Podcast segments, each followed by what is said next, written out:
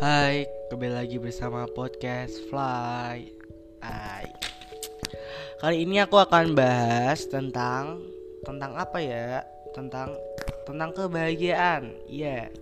Bahagia itu diciptakan, bukan dicari. Percuma lu sama dia kalau lu nggak bahagia. Itu adalah kata-kata klasik yang sering gue denger. Intinya gini deh kalau lu mencari kebahagiaan itu, lu bakal nyesel, nggak bakal puas apa yang lu dapet. Kalau lu menciptakan kebahagiaan itu sendiri, pasti lu bakal menikmati setiap fase yang lu alamin. Mau sama temen, keluarga, pasangan. Jadi intinya, apa pun itu kita harus tetap bahagia dan bersyukur. Jangan pernah mengeluh, mengeluh sih boleh, tapi jangan kayak gitu loh tahu gak sih?